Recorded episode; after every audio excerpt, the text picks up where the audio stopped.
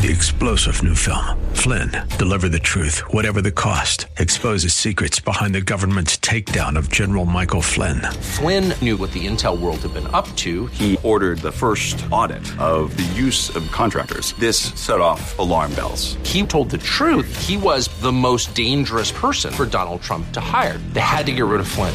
Flynn, deliver the truth, whatever the cost. Available now. Watch it today. Go to salemnow.com. Salemnow.com. And good morning. I'm Gary Randall. Thank you so much for joining me today. It's Wednesday, May the 10th, 2023, in the year of our Lord. On May 10, 1940, during World War II, German forces began invading the Netherlands, Luxembourg, Belgium, and France. That same day, British Prime Minister Neville Chamberlain resigned. He'd been advocating for appeasement, said he'd talked to Hitler and everything was going to be just fine. Well, he it wasn't fine, of course, and uh, he resigned. Winston Churchill formed a new government, and the rest is history. Today in 1775, Ethan Allen and his Green Mountain Boys, along with Colonel Benedict Arnold, they captured the uh, British-held fortress of Ticonderoga in New York.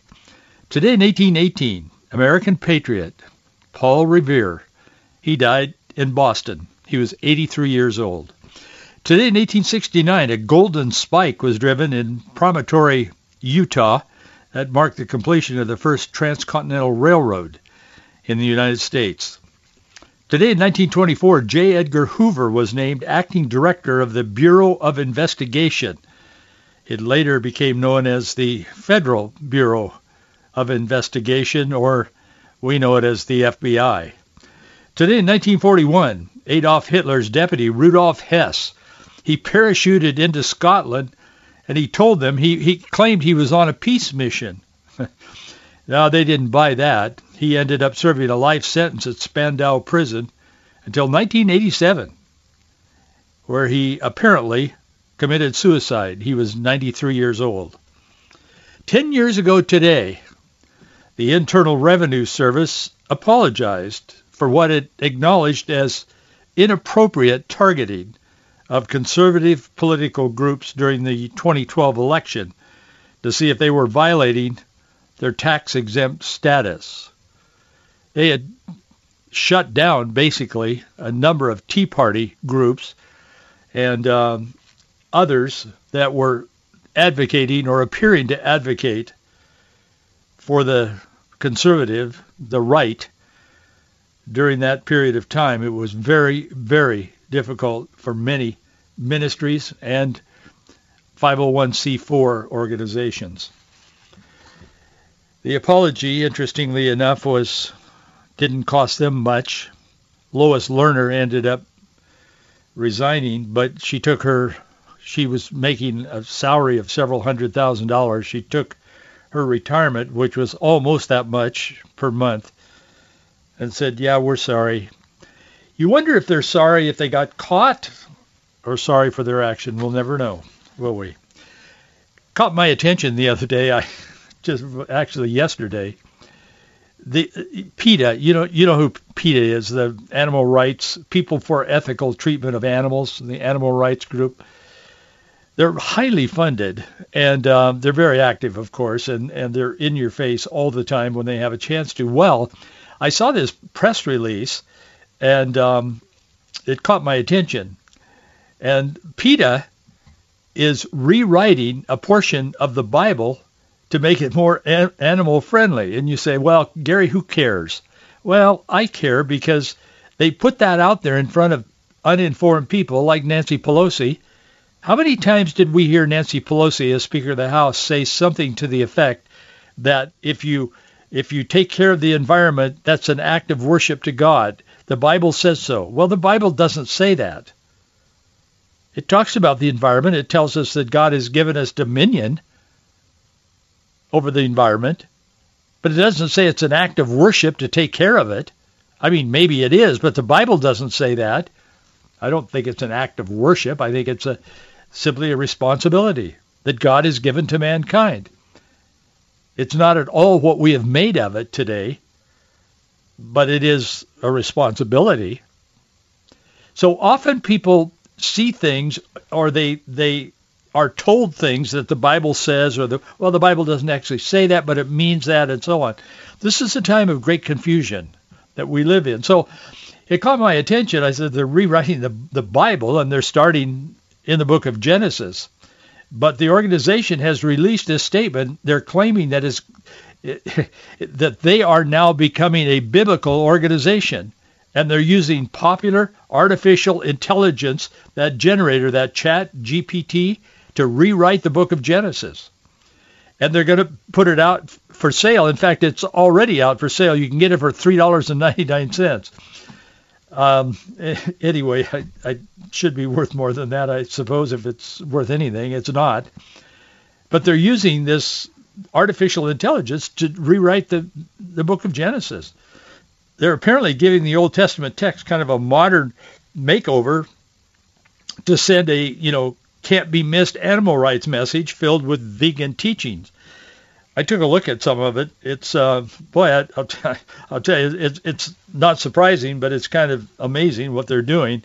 PETA, it's an effort to present a, they say, is an effort to present a cruelty-free story of creation.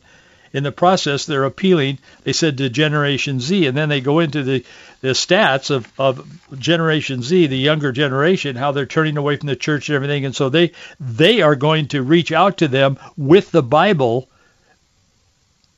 which has been revised, and try to reach them with this new gospel, this other gospel, so to speak. They've amended specific names and titles that God has given to creation in the text, and that's not all. In this book, PETA, which is the first, the book of the Bible, according to them, uh, PETA's a version of the creation story. The animals are referred to as beings rather than beasts or creatures. Plant fibers like hemp and bamboo are used in place of animal skins for clothing, as no one with any fashion or moral sense, they say, would wear animal skins in the 21st century. Part of Abraham's story in Genesis chapter 22 is transformed with the patriarch befriending a lamb rather than sacrificing a ram. And a chapter before that, Abraham and Sarah adopt a dog named Herbie and there's a conversation in this new version of Genesis. There's a conversation that apparently unfolds about the importance of adoption rather than buying pets from pet shops and pet stores.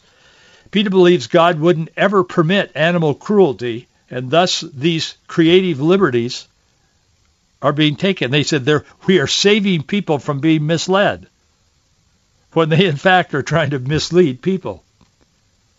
The Bible has always been used for various things. PETA says the Bible has long been used to justify all forms of oppression. So we've used Chat GPT to make it clear that a loving God would never endorse exploitation of or cruelty to animals. And this, PETA's uh, president, this Ingrid Newkirk, said in a um, in a statement, quote, "It took God only six days to create the entire world, but we realized it would take us years to rewrite the whole Bible, which is why we started with the first book." As I said, it's for sale, the book. Don't buy it.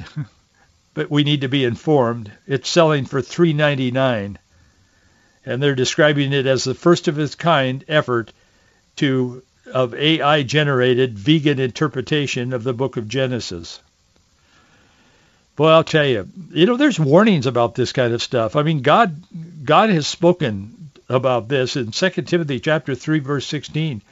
It talks about, the Bible talks about the changing narratives. And uh, the Bible is God-breathed. It's inspired. It's infallible.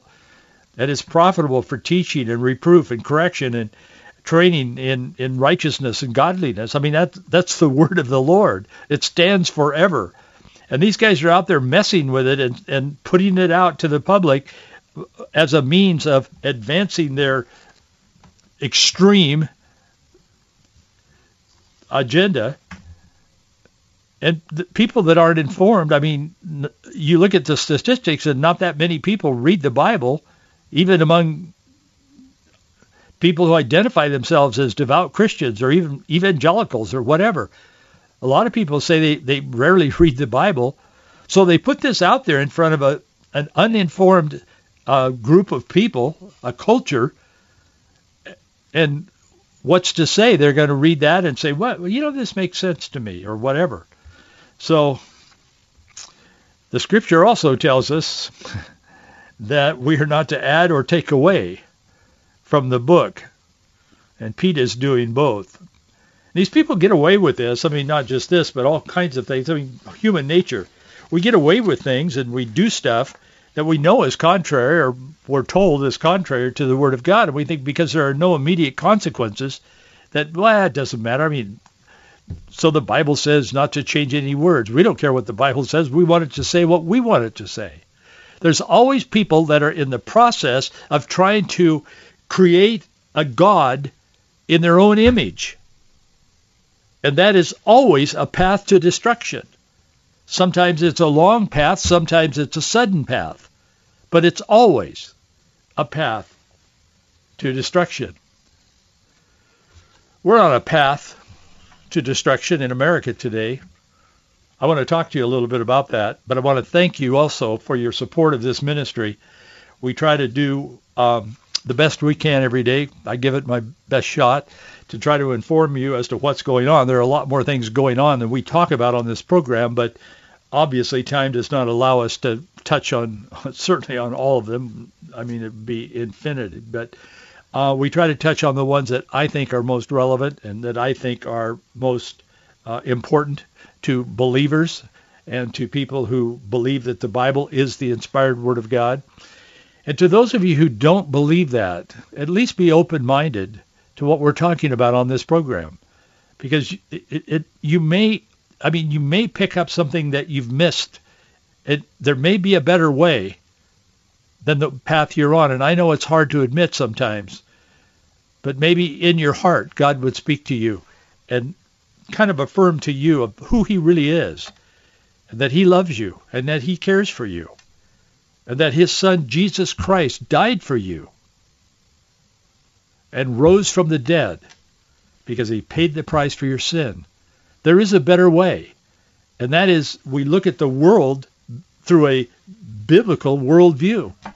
We look at everything through what does the Bible say? That's what true Christianity is all about. So be open to the things you hear on this program, even even if you don't believe them. And I know some of you are listening and you don't believe what I'm saying. But thank you for listening. And to all of you who support this ministry, Thank you. We need your support to do what we do. It's expensive. Christian radio stations are expensive. But thank you for standing with me on this. Our address is Box 399, Bellevue, Washington, 98009. Box 399, Bellevue, Washington, 98009. Pew Research has found that most Americans say life is worse today than it was 50 years ago for people like them when people get old, they always say, "Well, I wish, boy, it was sure better than this in the good old days." I remember I used to listen to my grandmother and particularly my grandmother say that they were very positive people, but they were saying, "Well, it was so much better back in, you know, whatever." And then my mom and dad kind of got to that point too, and sometimes I don't know when you know I'm over 40 now, but when I get old someday, I, I maybe I'll be like that too. No, I'm, I'm smiling, and so are you. I can see your smile.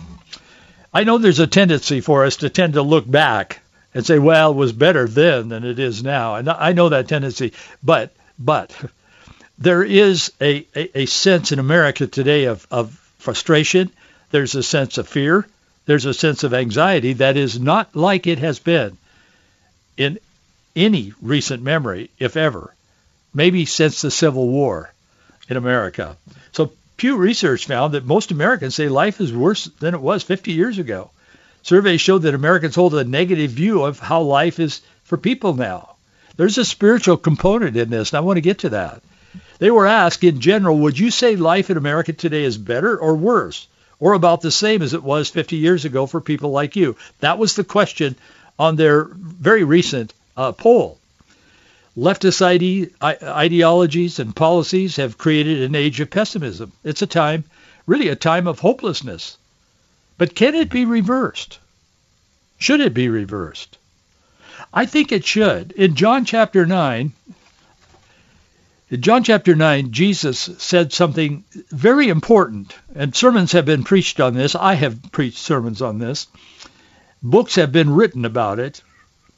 But in verse 4 of John chapter 9, Jesus is responding to those he Jesus passed by he saw a man which was blind from birth and his disciples said to him uh, in the first part of the the first 3 verses of that chapter they said master who did sin this man or his parents that he was born blind? And Jesus answered them and said neither hath this man sinned nor his parents but that the works of God should be made manifest to him. What Jesus was saying, bottom line, what Jesus was saying is the, that's not the point that I healed the man. I mean, it's a big deal to him. But that's not the point that I healed the man.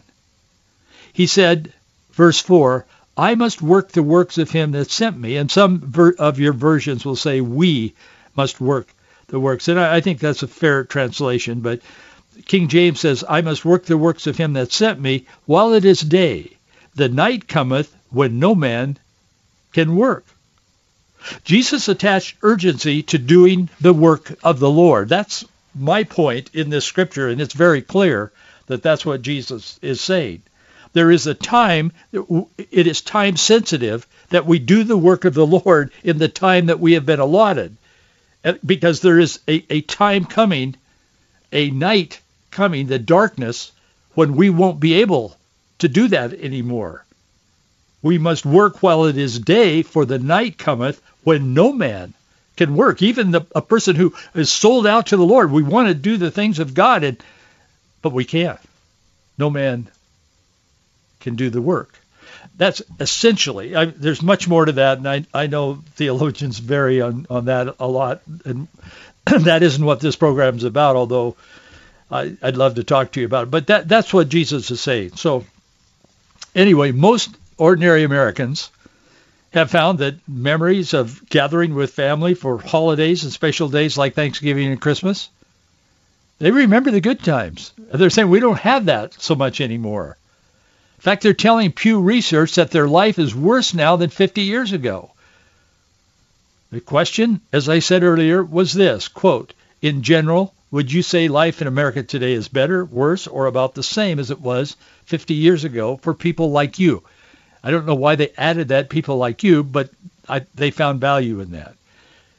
Over half, 58% said they believe life is worse for people like them than it was 50 years ago. That reflects a 15-point increase from the 43% who said the same in July of 2021. We're on a steep decline regarding the quality of life. Everybody kind of knows it in America. I think this poll reflects something that's kind of in the back of the mind, even of very positive people. I don't think this reflects that we're just kind of a kind of a grouchy old nation that doesn't like anything. I don't think that's what this says at all. It just says that there's a lot of fear and concern and anxiety in our culture today. Only 23% said they believe life is better and 19% said it's about the same. But Republicans and Republican leaners are more likely to say life is worse today for people like them than it was back in 1973. 72% said life is worse. 14% said it's better. Well, that's partially a political statement. Well, it could be. But a plurality of Democrats also believe it's worse today. 43% say their life is worse today than it was 50 years ago. That reflects a 13-point uptick from the 30% who said the same in July of 2021. Pew says, quote, while both older adults and younger adults are much more likely to say that life today is worse for people like them than to say life is better, there's a sizable age gap on this question. Adults 50 and older are 46 points more likely to say that life is worse today for people like them than they are to say that life is better, 65% versus 19%. Adults age 18 to 49, by comparison, are 24 points more likely to say life today is worse, 51% to 20, 27%. Coinciding with this is the fact that Americans tend to have a pessimistic view of the future, not just today. But there's a pessimistic view about the future. 66% believe the U.S. economy will be weaker in 2050, and 71% believe the U.S. will be less important in 2050, 27 years down the road. They don't see any bright future for themselves or the country. 81% believe that the wealth gap will grow. 77% believe the country will be even more politically divided by 2050. I mean, it's really pessimistic. A recent CBS poll, YouGov poll, found that 97% of Americans viewed President Biden's economy as the top issue of their concern. The CBS YouGov poll, it, it broke it down, but it, it, they had four categories, and that it caught my attention. They they did a good job of the way they presented this better than some. But the way they presented this on a, on a chart at a glance, what you see from the CBS YouGov poll, you you see that 49% of Americans are scared. They're just simply scared. They're living in fear. 47% are hopeful. 22% said they're angry. And 11% only 11% identified their emotions as excited. So you've got hopeful and excited, 47% and 11%. So you got, what is that, 58% of Americans are hopeful and excited. They, they, they identify that. And there's an overlap here. This is more than 100%, obviously. But there's 49% and 22% are scared and angry. That's not the life that Jesus was talking about when he said, I have come that you might have life and have it more abundantly. Even Victor Davis Hanson, who, a guy whom I greatly respect, he's, he's, he is the greatest historian, conservative for sure, historian in America. Even he, I've noticed in a couple of his columns, are getting a little he's getting a little bit pessimistic about things in general. I mean, we all are. I mean, it doesn't look good. Adam Smith wrote about this a long time ago in his Wealth of Nations. He observed that in that book, he's observed that much of the ruin in a nation, he was talking about it, he meant that a successful country can withstand quite a bit of bad governance because its basic institutions are sound and the people are resilient. That's true, but the ability to withstand bad governance, he says, is not infinite. Victor Davis Hanson was talking about that this week in one of his articles. It was published in a lot, a number of different uh, news organizations, conservative ones, published his his article. But among other reasons for fear, Hanson says, is our public schools and colleges are systematically downplaying meritocratic curricula and substituting ideological, racial, and cultural litmus tests. He said admissions now often hinge on how, on much of race, gender, and ethnicity more so than on quantifiable achievement. He said the First Amendment, the Fifth Amendment, covering free speech and due process, has vanished from most college campuses. He's right. It has. The left's favorite word, you know this, but their favorite word is change. Barack Obama ran for president of the United States on hope and change. The hope was kind of manufactured. The change, he meant that. He wanted to change America. In fact, he often said that he wanted to remake America. It was old, it was outdated, it was no good. But yet, so many people in America say, no, it isn't. No, I, I like the way it was. It's worse now than it was 50 years ago after we've had this assault by the left. It lifted Barack Obama from a community organizer making probably a minimum wage to a multi multi millionaire. Oh, I know because of he, his presidency. He probably didn't make the multi-millions in the presidency as Joe Biden is doing presently, but he did make them as a result of being president. So yeah, his world is better. Barack Obama's world is much better. I think I read recently that he and Michelle are worth $70 million now. And that's just since they left the White House. A lot of things are changing. Change, the idea of change covers a lot of failures. Ecclesiastes chapter 3 verse 1 through 8 says there is a time for everything. You know those verses. A time to everything there is a season, a time to every purpose under the sun, a time to be born, a time to die, a time to plant, time to pluck up that which is planted, a time to kill, time to heal, a time to break, break down, and a time to build up, a time to weep, a time to laugh, a time to mourn, a time to dance, a time to cast away stones, a time to gather stones, and so on. It ends with a time to love, a time to hate, a time of war, and a time of peace. I think this is a time of choosing. I know and I'm fully aware as an evangelical and as a pastor, former pastor, minister, my entire adult life, life, I know that there will be signs of the times as we approach the coming of the Lord. I understand that these are not the ultimate um, measurement of God's plan, but I understand that we're in a preparation time now. I do believe we are moving toward the coming of the Lord. There's no question about that in my mind. And I think some of the things we see happening in our world today is kind of the run-up to that. It isn't that, but it's the run-up to that, which we are told will happen in the end of days. And we're beginning to see the signs and the preparation and the public, just general, even the global public, is sort of being prepped for those such a time as, as that. And we are being led to not resist chips in the back of our hand or whatever. We're being set up for all of that. I understand that. But I think what we need to understand as believers and as Christians, there is a time for everything. And Jesus is calling us to do the work that God has called us to while it is day. For the night cometh when no man can work. God has allotted a certain time to us to do his work, and we are called upon, we are responsible to do the work of the Lord. And I think that must be right at the front of our minds and hearts today, because it is day we can still do the work of the Lord.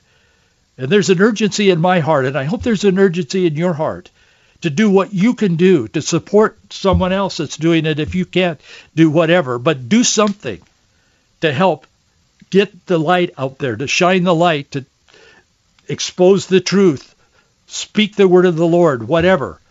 But I think this is that time when God is calling us to work while it is still day, and that is the urgency of the moment. Thanks for being with me today. I'll see you tomorrow. Three-star general Michael J. Flynn, head of the Pentagon Intelligence Agency, knew all the government's dirty secrets. He was one of the most respected generals in the military. Flynn knew what the intel world had been up to. He understood its funding. He ordered the first audit of the use of contractors. This set off alarm bells. The explosive new documentary, Flynn, Deliver the Truth, Whatever the Cost, uncovers the facts behind this scandal. Flynn told the truth. He was the most dangerous person for Donald Trump to hire. I find out the worst enemy that I'm going to face in my life is right here in America. They took my assessment and they wanted me to change it. And I was like, I'm not changing it. They had to get rid of Flynn with in-depth interviews, archival footage, and never-before-seen personal records of the man behind the headlines. I just felt like I was drowning. Flynn, deliver the truth, whatever the cost. Available now. Watch it today. Go to salemnow.com. salemnow.com.